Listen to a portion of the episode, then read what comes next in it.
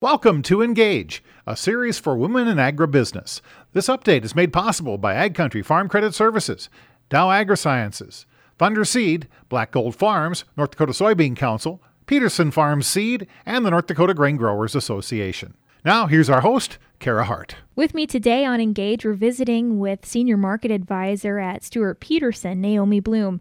Uh, Naomi, thanks for joining us today. I wanted to talk to you a little bit about your career, maybe how you got to uh, where you are with Stewart Peterson. Can you give us kind of a quick uh, synopsis of um, where you started in agriculture, maybe what interests you in um, being a part of the industry, and tell us how you got to where you are today? Growing up, um, I grew up in a small town called Cambridge, Wisconsin, just outside Madison.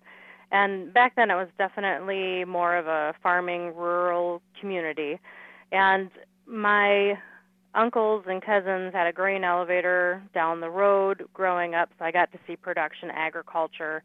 I got to see farmers come in and use an elevator. I got to see the elevator, you know, take the crop then and truck it to unknown destinations for departure to far off places. So that was always interesting to me growing up.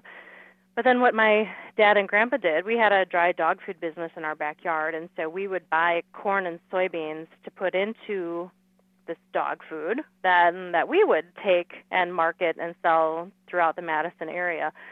So growing up, I always had ties to agriculture, and I did 4-H and FFA, you know, throughout elementary school and high school, and loved the leadership that those two programs provide and my summers were spent working in tobacco fields for a neighboring farm family because that's one of the cash crops that we would do in our little part of Wisconsin is that we would actually grow tobacco to use for chew. So that was what I did from age 14 to 21 in my summers and learning a lot, you know, just about how farm families worked from being in that environment, um, the importance of, you know, how to raise a crop. And it just instilled my love of agriculture. So when I got to college at the University of Wisconsin Platteville, um, I went in thinking I wanted to do agricultural law. So I was majoring in political science, and my minor was agriculture business. And um, I just enjoyed all the variety of classes of agriculture I had. Really loved the policy part um, of agriculture, and of course, just the political science classes that you have in general. Um, but it was in 1995 and 96, that's the first time that the price of corn went from $2 to $5. And I was home from college on a break, and uh, my my dad and my mom were having a pretty strong argument at the dinner table about how my dad, as an end user who was used to paying for two dollar corn, now had to pay for five dollar corn. He wasn't ready for that, and it was you know it took a, a hit on our family's business and and my dad's wondering, do I pass the cost on to the consumer? Do you know we eat it because maybe I should have known better and I should have bought the corn earlier? So that heated family discussion uh, was very impactful. And I got back to college after being home that weekend and asked my agricultural classmates, you know, are your parents fighting? And yeah, their their parents were fighting, but it was the opposite end of the spectrum because their parents were growers and they said, "Oh yeah, my mom just told my dad that he's so dumb because he's sold all this corn at two dollars and now it's at five dollars." So just that whole environment about how price volatility can affect farm families from so many different aspects and angles is what I got interested into commodity trading. And I said, I think I want to focus on that instead because it's really intriguing because you do get to keep an eye on agricultural policy and you get to keep an eye on everything that's happening around the world and every day and every week and every month and every year is different. So it's always very interesting to me and i love going into farms and farm families and and trying to educate and teach about the volatility and how it's never going to go away. And there's going to be tough times and there's going to be good times and you got to take advantage when the opportunities are good to get you through the times that are tough. So after i graduated i worked for a company in platteville for three years, a brokerage firm there, and uh, my husband, my boyfriend at the time, uh, we he had just proposed, and short story long, we moved to the other side of the state. So I switched companies, and then have been with Stewart Peterson now for 13 years, and love where I'm at, the people I'm with, and and how we view risk management for farm families and for commodities. So, starting with Stewart Peterson, um, I started as um, just growing my own business under one of the other senior market advisors in the company. And then after about five years, it was time to spread my wings, and now I am my own market advisor, um, essentially working for myself, but under the umbrella of Stewart Peterson and with a company of amazing people. So that is my story. Have you had to overcome any challenges to get where you are today? You seem very respected in the ag industry. Have you worked hard to get that respect as well? That's an awesome question, and I have gone back and forth on it for um, years. There's times where, when I started out going into certain parts of the country, farmers didn't want to talk to me because I was a woman. And I thought, well, that's your fault. I've got a lot of good things to say, so someday you'll change your ways, but until then, it is what it is. Within our office, that's not an issue. Men and women are equally respected. Um, within other parts of the business, I've heard some women with horror stories. I've heard some women have no issues at all. Um, I don't know that that's anything new to our specific corner of agribusiness, um, but I know it's something that the women who have gone before me and who are my role models have had to jump through, and I appreciate all of their efforts because they definitely went through the ringer and have opened doors that have allowed me to come through. And I hope that if there are still any stereotypes or lingering ideas out there, that I'm blazing a trail so other women can join and, and become brokers if that's what they wanted to do, or just become whatever they want to do as women, because we shouldn't have any boundaries just because of our gender. But I haven't at all recently gone through any one of that. And I think part of that too is that I don't make a big deal out of being a woman from the standpoint I don't like say, hey, I'm a girl or play the girl card or things like that. I just go in there and am part of the situation, male or female. I make conversation and I make it so that way there doesn't seem to be a gender issue when I'm talking to whomever I'm talking to. For those um, maybe who are considering a career in what you do, um, maybe markets or advising farmers, um, ranchers, do you have any tips for them um, in how to uh, best um, overcome challenges like that?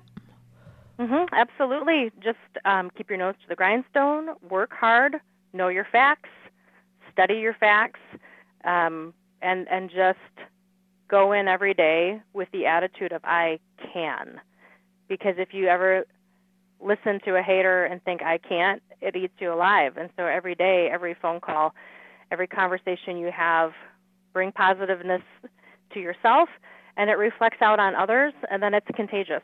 So it starts within. It would be my biggest recommendation and and just one step at a time, one day at a time, hold your head high, know your goals, and you'll get there. And earlier, you had um, kind of hinted at um, how, uh, at least in marketing, how the industry has evolved in agriculture. You know, um, we are seeing more women coming into those roles. Can you talk a little bit about how the ag industry is evolving, maybe on the farm? You have some programs you work with um, women, like in marketing, for example. What do you see there? Well, I think the biggest difference is that um, more women. Uh, so I'm 39 years old right now, and so I think when I was in college, there were a lot more women going to college to study different things in agriculture, and they either went and worked in agribusiness in various fields, or after they got married, or married into a farm family, or went back to their own family farms that they came from. Uh, they took what they learned in school and they use that as their niche on the farm. So whether they're an agronomist, whether they love to run the machinery, whether they like to work with animals, whether they're the ones crunching the numbers, they bring back a business mindset to no matter what facet of agriculture they're doing on their farm and and they're respected and they're part of the team. They're not just raising babies and making lunch for the guys. They are part of the farm business and that is absolutely something that has evolved even in the past 20 years since I've been out of school. that is different, and I think you're going to see more of that. And I think you have um, girls who are growing up now who have dads who are my age, and the dads are like, "Yeah, I'd love for you to come back to the farm. And what do you want to do on the farm?" And they're already coming into the back to the farm with the mindset of, "I have a specific job," and they feel part of a family business. So I think just in the past 20 years, you've seen that change. And I think going forward, it's going to continue, and it's only going to result in good things for family farms. Talk to us a little bit about your. Uh, I see where you have a program, Women to Women, educating um, those farm women about marketing on the farm. How how's that coming along, and uh, what do you see when you meet with women? I think you had you visited with folks in North Dakota not long ago.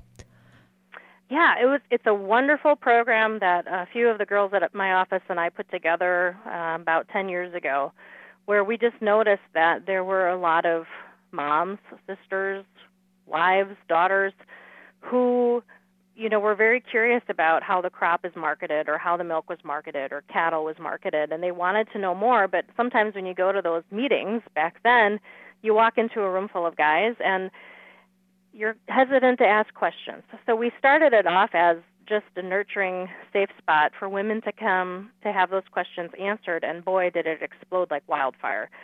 And now that we run it where it's um, you can have a three-hour session or a six-hour kind of a day-long thing, where we talk about everything about what fundamentals do you have to watch to know if prices could go higher or lower.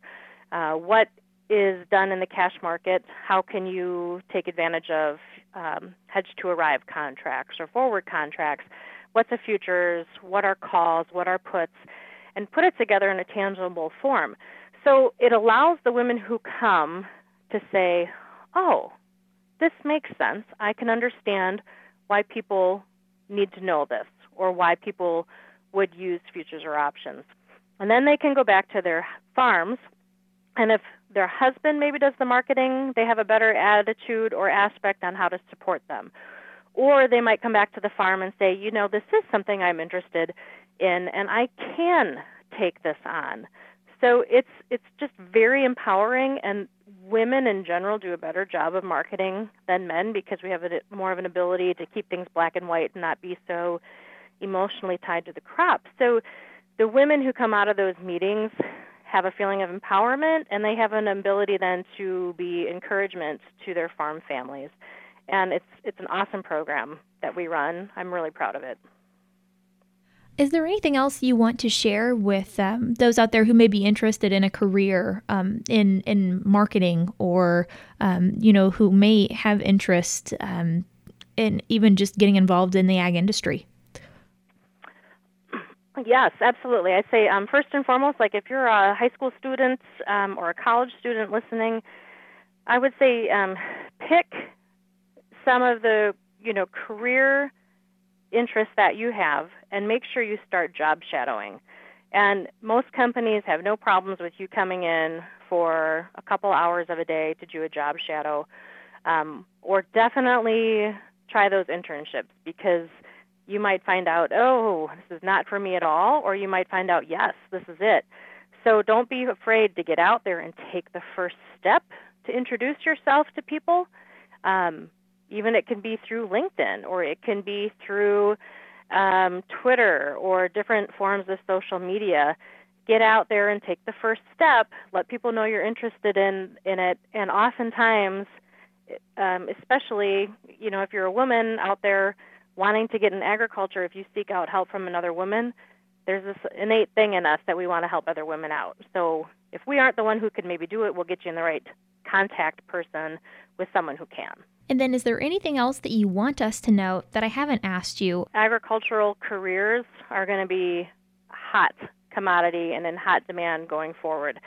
Um, it can be agriculture and computers. It can be agriculture and animals. It can be agriculture and seed. It can be agriculture and just trying to relate to the consumer various needs of agriculture in general. The important career and, and a career field that is going to maintain growth. And, and you can find whatever you want to do within agriculture. Find it. Don't give up and go for it. This special series is produced by the Red River Farm Network. Thanks to these supporters the North Dakota Grain Growers Association, Thunder Seed, Black Gold Farms, Ag Country Farm Credit Services, Dow AgroSciences, North Dakota Soybean Council, and Peterson Farms Seed.